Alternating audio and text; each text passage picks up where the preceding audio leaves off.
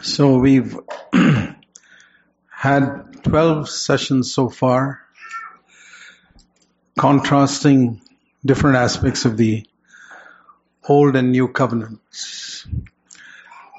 And uh, it's very important that these things don't remain with us as theories or as Bible studies, but we go through them again. And like I said, everything we studied so far are just like a a starter to initiate your thinking more along that direction.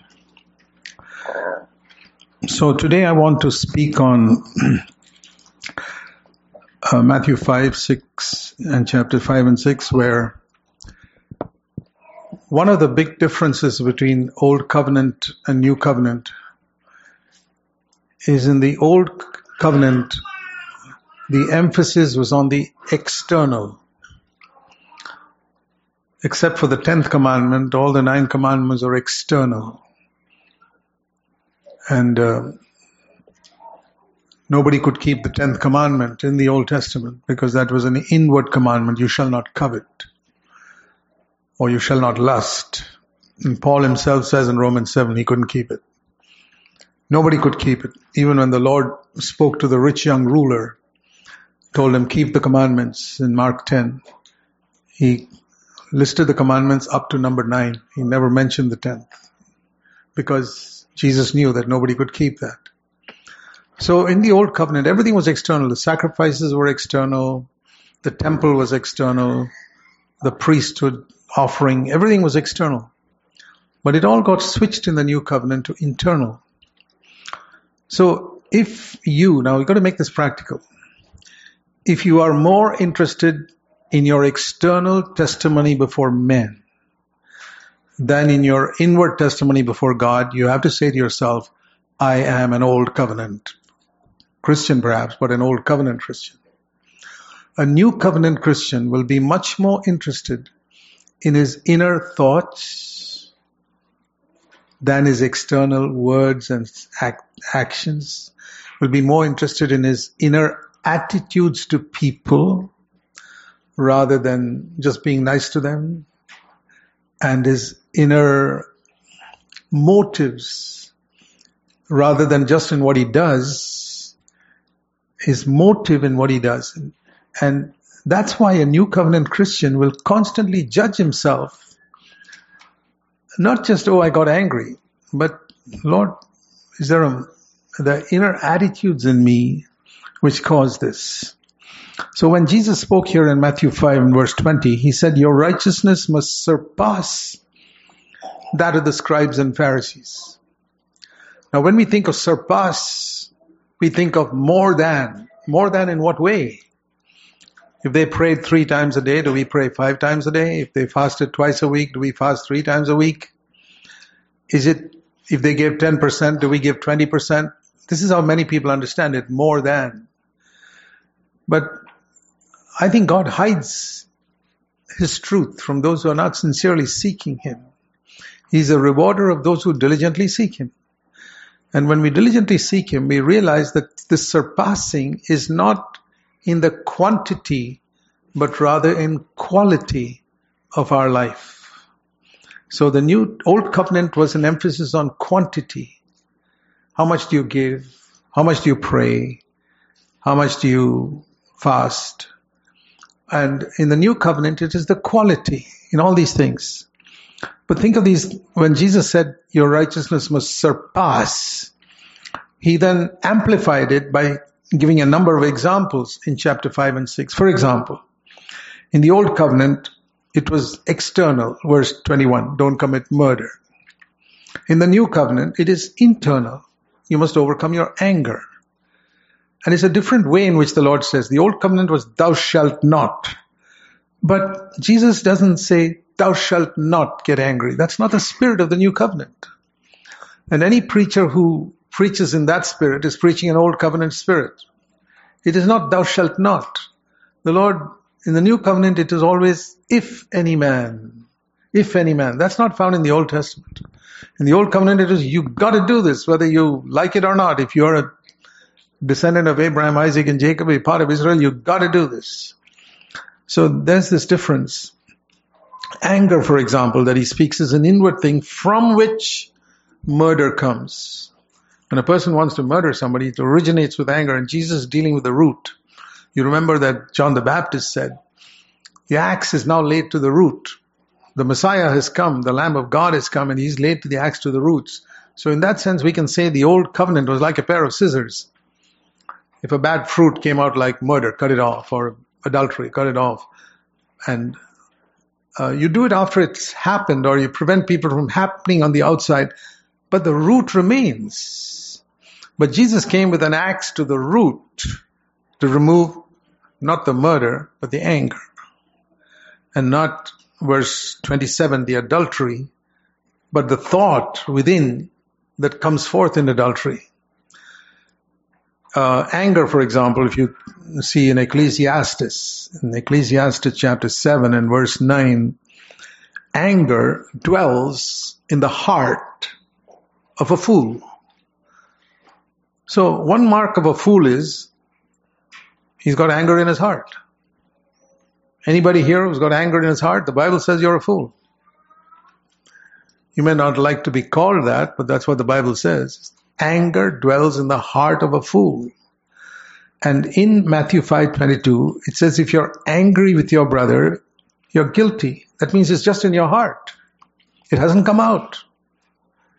Anger in the heart against a person, against your husband, against your wife, against a brother, against a sister for something he did or something he didn't do, whatever it is, if you have anger in your heart, you are a fool. And when that anger comes forth in words, that's the next stage. You say something to your brother, uh, Matthew 5:21. Then you're even more guilty. And then if you think about it a little more and then you say, no, I haven't told him enough and you go back and tell him something more, verse 22, you're ready to be condemned to hell. Now that wasn't there in the Old Testament, that if you get angry, you can ultimately end up in hell. I always say anger is the first of three steps to hell. Starts in the heart, comes out with some words, and then after some time you meditate on it and you think, well, I haven't told him enough, and you go back and say some more words. We've all had experiences of this.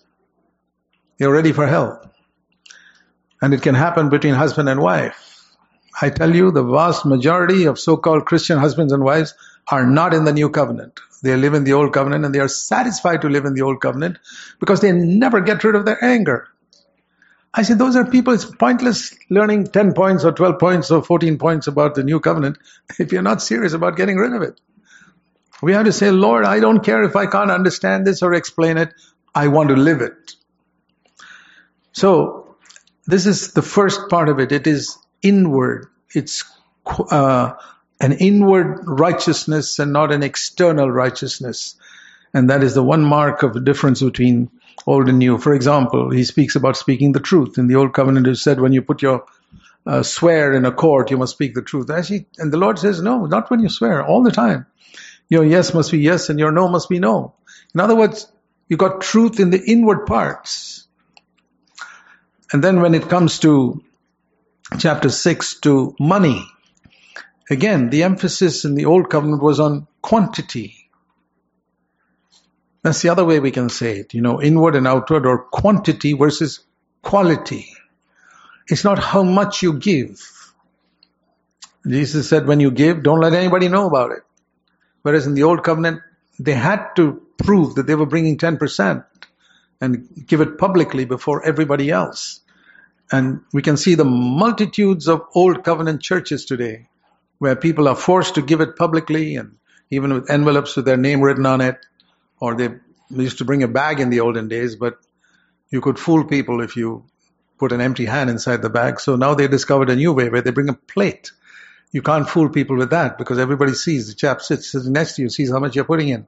This is the cleverness of Pharisees who have not understood the ABC of the new covenant. And they're trying to build a new covenant church. Impossible. It's quality. It's the quality of your giving, not the quantity. It's not 10% or 20% or 30%. It is why do you give? Money is not evil. Nowhere in the Bible does it say that. Jesus earned money as a carpenter, and that was not evil. to make a commission in your business is not evil. When Jesus made tables, for example, he didn't sell it for cost price. This is how much the wood cost. Because if he sold it for cost price, he'd earn nothing. He had to earn a commission on the cost of the material in order to support his family. But he didn't love money. That's the point. It's the attitude towards it that matters. In fact, the Bible says the love of money is the root of all evil. So here he speaks about money, he speaks about inner attitude and righteousness, and in money, not quantity but quality. And then he speaks about praying.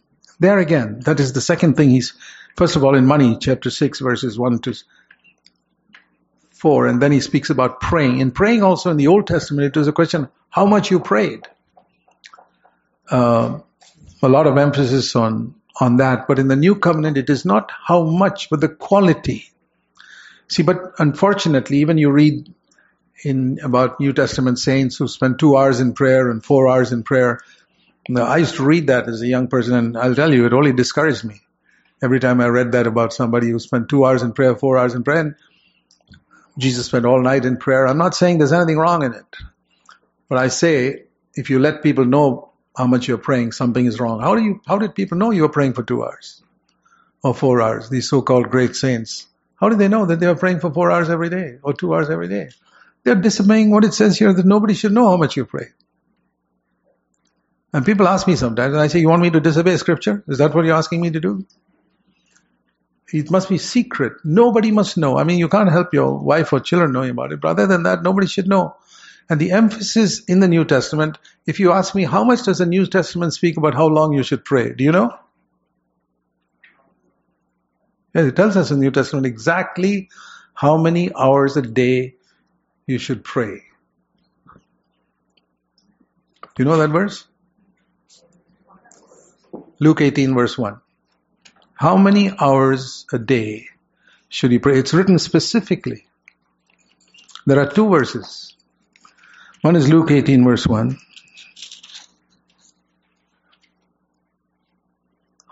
How many hours a day? 24 hours. That's what Jesus said. Now, what does the Holy Spirit say in 1 Thessalonians and chapter 5? 1 Thessalonians 5 and verse 17. It tells us the number of hours we should be praying every day. What is it there? 24 hours. Pray without ceasing. So why do you get fascinated with people who say four hours and two hours? The guy who prays for four hours is praying one sixth of the time that he should be praying. You either follow scripture or you follow the testimonies of so-called great men of God. I tell you, it's amazing how many Christians would rather read a biography and follow that than scripture. So I said, I don't care how many people pray 10 hours a day. I want to follow scripture which says you must pray 24 hours a day. Now what does that mean? Then you got to seek God and say, does it mean he wants us to be on our knees 24 hours? Obviously not, because Jesus himself was not like that. So I meditated on this and I said, how can I pray without ceasing at all times? So, you know, Jesus always used illustrations, and I, I find that my mind works, understands things better when I use an illustration. So I ask myself, what is it I do 24 hours without ceasing? It's not eating, it's not drinking. What is the one thing you do 24 hours without ceasing? Breathing. So I saw my prayer life must be like my breathing. Not always conscious. Are you always conscious when you're breathing? No, you're fast asleep and you're breathing. So prayer must be a way of life with me where I'm always in that spirit of communion with God. In other words, it's like these walkie talkies that police officers have, which are always on. It's not always a message for them, but it's always on all the time. Sometimes it may be a message for them, Maybe 20 hours a day, there's nothing. Or maybe once in a day, for one minute, a message comes, but it must be on all the time. So that is uh, one aspect of prayer I learned. It's not quantity, but the quality. And the other thing I learned in relation to prayer is I thought of one place where it says Jesus prayed all night. Luke chapter 6 and verse, I think it's verse 12, verse 12, Luke 6, 12. He went off in the mountain. He spent the whole night in prayer to God. And uh, that was a time of prayer. So I was thinking in seeking to follow in Jesus' footsteps, what exactly was he doing those all night means say what, 8 o'clock till 6 o'clock in the morning, 10 hours. What was he doing? Was he telling God this and that and the other and saying, God, give me this, Father, give me this and give me that? You know, like a lot of people's prayers is a shopping list.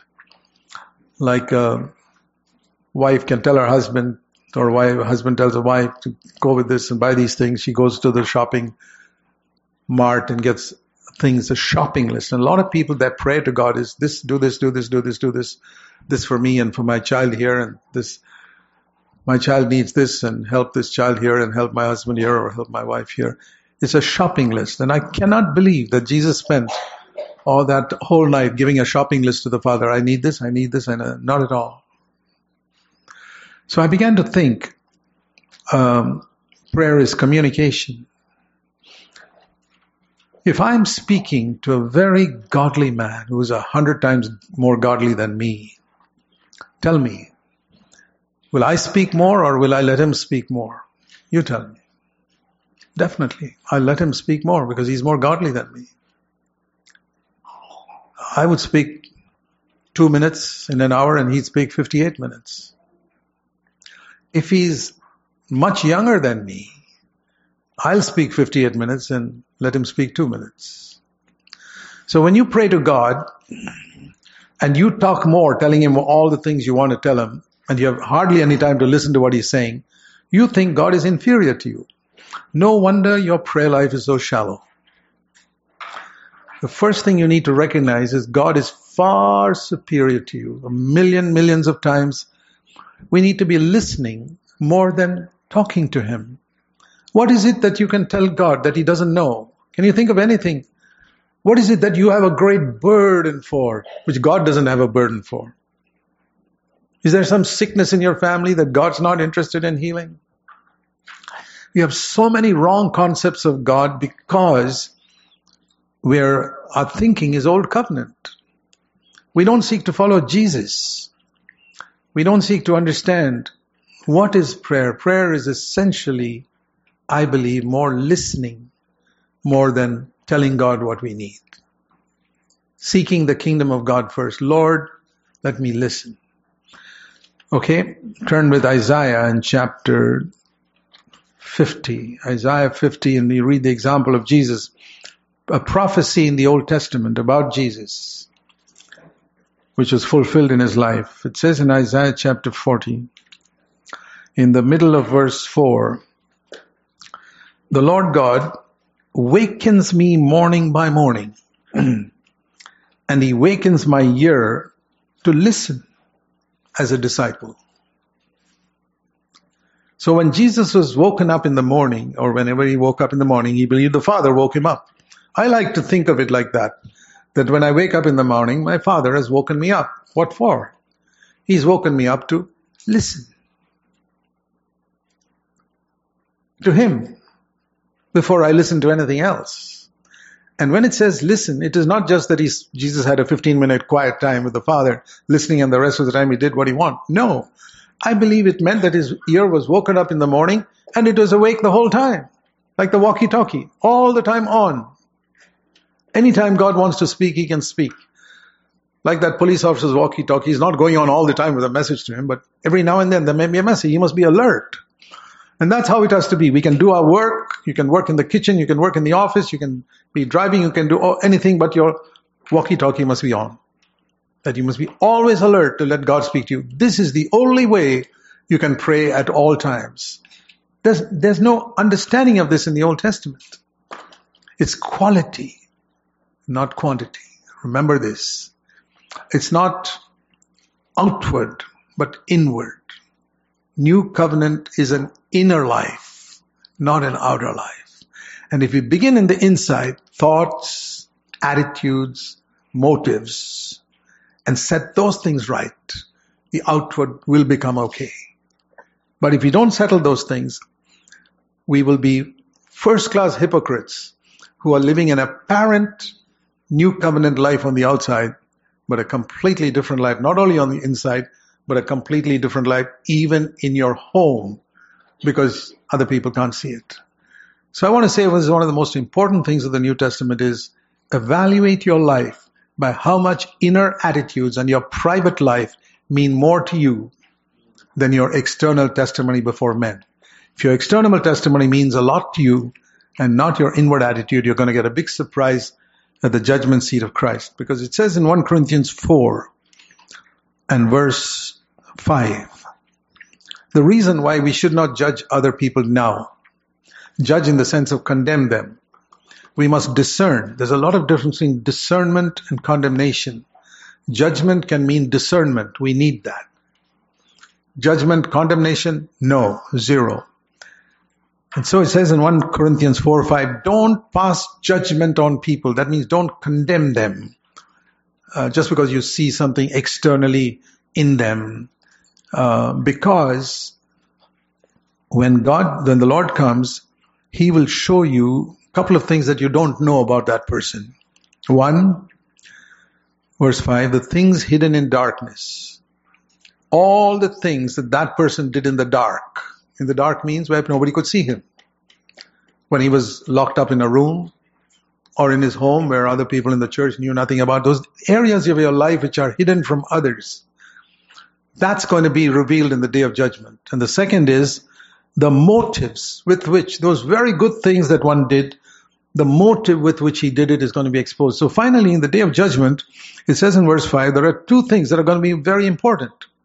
All that you did in the dark and the motives with which you did things.